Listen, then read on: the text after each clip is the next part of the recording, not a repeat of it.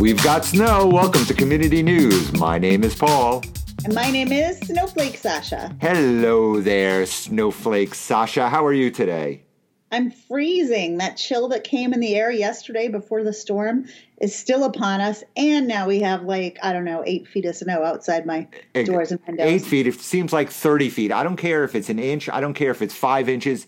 Because we haven't had any, it's 30 feet. But I want to just clarify one thing. When you say your name is Snowflake Sasha, it can mean one of three things. It could mean that you're unique like a snowflake. Yes. It could mean that you're freezing cold. Yes, like a snowflake, or both. It could mean that you're a snowflake and anything I say will offend you and that this relationship will have to be terminated right now. So which of the three is it? That when I called myself that snowflake also means a very oversensitive person. Yes. But you know what? While I'm not oversensitive to you, I do feel like I'm a little hypersensitive at times. So I'm going to say I'm all three of those snowflakes. All three? Mm-hmm. Do I have to temper what I say from now on Community News? Is this going to be an all-new Community News with Paul being censored? I mean, you don't really make me feel that way, but I think I'm a little too sensitive in other areas of my life. Okay. I just want to make sure. I don't want any crying on Community News. I don't want to say anything to set off snowflakes. Right. No crying on Community News. I look at you as a unique individual. There is no one else like you in this entire universe. And that's why I think you're a snowflake. There's no one else like you either.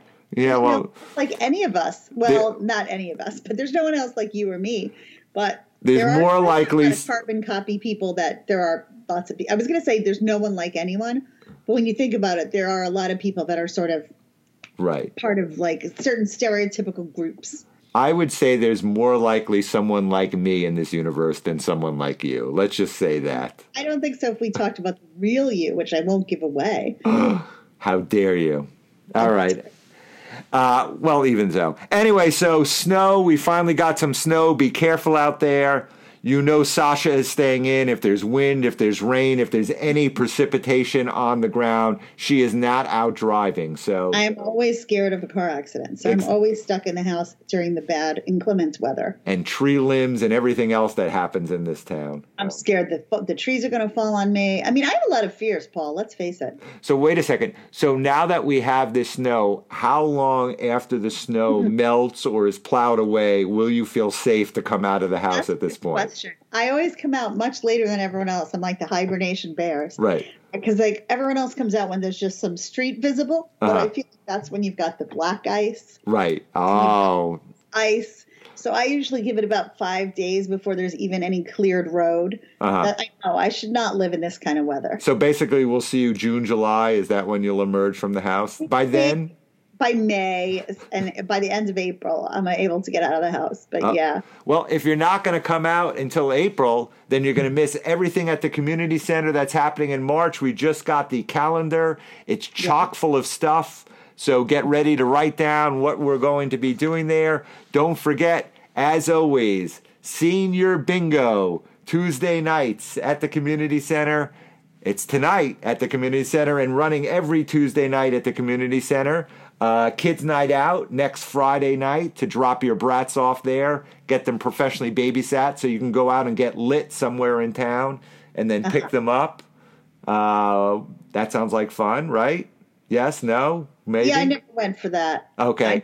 I know something. They're bringing it back. I know you're going to be there.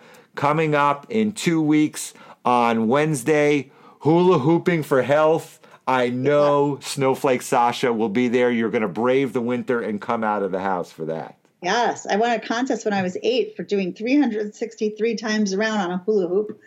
I don't think I can do it twice around now, but I'd like to get out there and try. You did it 363 times in a row? They counted it. Yeah. Well, how long did that take? I was 8 years old.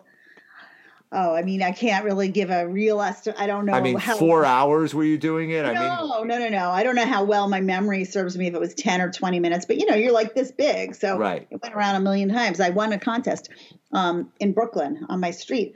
But, you know, in these older, not recently, but I would say 5 or 10 years ago, I tried a hula hoop and I could do it like twice. So well, there you go. You'll be there hula hooping for health. Yeah, it's I don't understand how it was so easy when I was little. I was really good at it. I was like a hula hoop champion. Right. Dare I say, in my section of Brooklyn. But now I can't even do it twice. So. Well, you never know. Sasha will be there Friday, March 24th. The Easter egg hunt at the Burndown Field. Don't forget, that's always a family fun favorite. And on Friday, March 31st at nighttime, they're having the flashlight egg hunt. So if you don't make it to the daytime one on Friday the 24th, you can make the flashlight one on the 31st. Of course, there's always canvas painting and a bunch of other stuff going on at the community center. Go to their website, just a few of the highlights that's going on around town in March. Big plug. I hope they're paying for that ad. Well, one of us is getting a free membership at the community center. I'm not going to say which one. Okay, you. All right, good for you, because I don't even like those activities. You see? Exactly. That's why I said, give me the thing. I will talk it up. I know what Sasha's going to say. She's not going to go for any of these things. She hates them all. See, I'd like to add to their programming. Like, for instance, I wouldn't mind. I could be in charge of something that's like complaining for health. That's perfect. Do you want me to go pitch that to them? That would be perfect. A good like group circle of people sitting there and we complain for good health. Now, the question is, will the complainers drive you insane with their complaining? No, because we'll all just be commiserating with our complaints. And complaining for health, I see it as something that we don't try to come up with answers for how to, address each of the complaints. It's just like a bitch session, basically. Now, much like the hula hoop contest, will you be giving out a sash for the greatest complainer or who has the most complaints or the something along those lines? I hadn't thought it that far through, but that's an excellent idea, Paul. I think that's perfect. When you pitch them the class, tell them we'll give out a sash for best complainer, most hard to believe complaints, most frequent complainer. Look for that in April at the community center. I smell a winner there. Complaining for health. I think that'll be a complete hit, don't you? It will be perfect. Perfect. I heard that the state recently went from medical marijuana being legal to recreational being legal, right, which people said for years would never happen if we allowed the medical. Never, right. Never. Now, somehow, some crazy, nobody could figure out this was at all going to happen. But now recreational is legal. So maybe we could do a class, medical and recreational marijuana for health. You know what? I like how you said it's just been legalized recreationally. It's been 2 years. So I guess with all this pot smoke that's going on out there, we've been a cloud in a fog and not realized that it's been 2 years.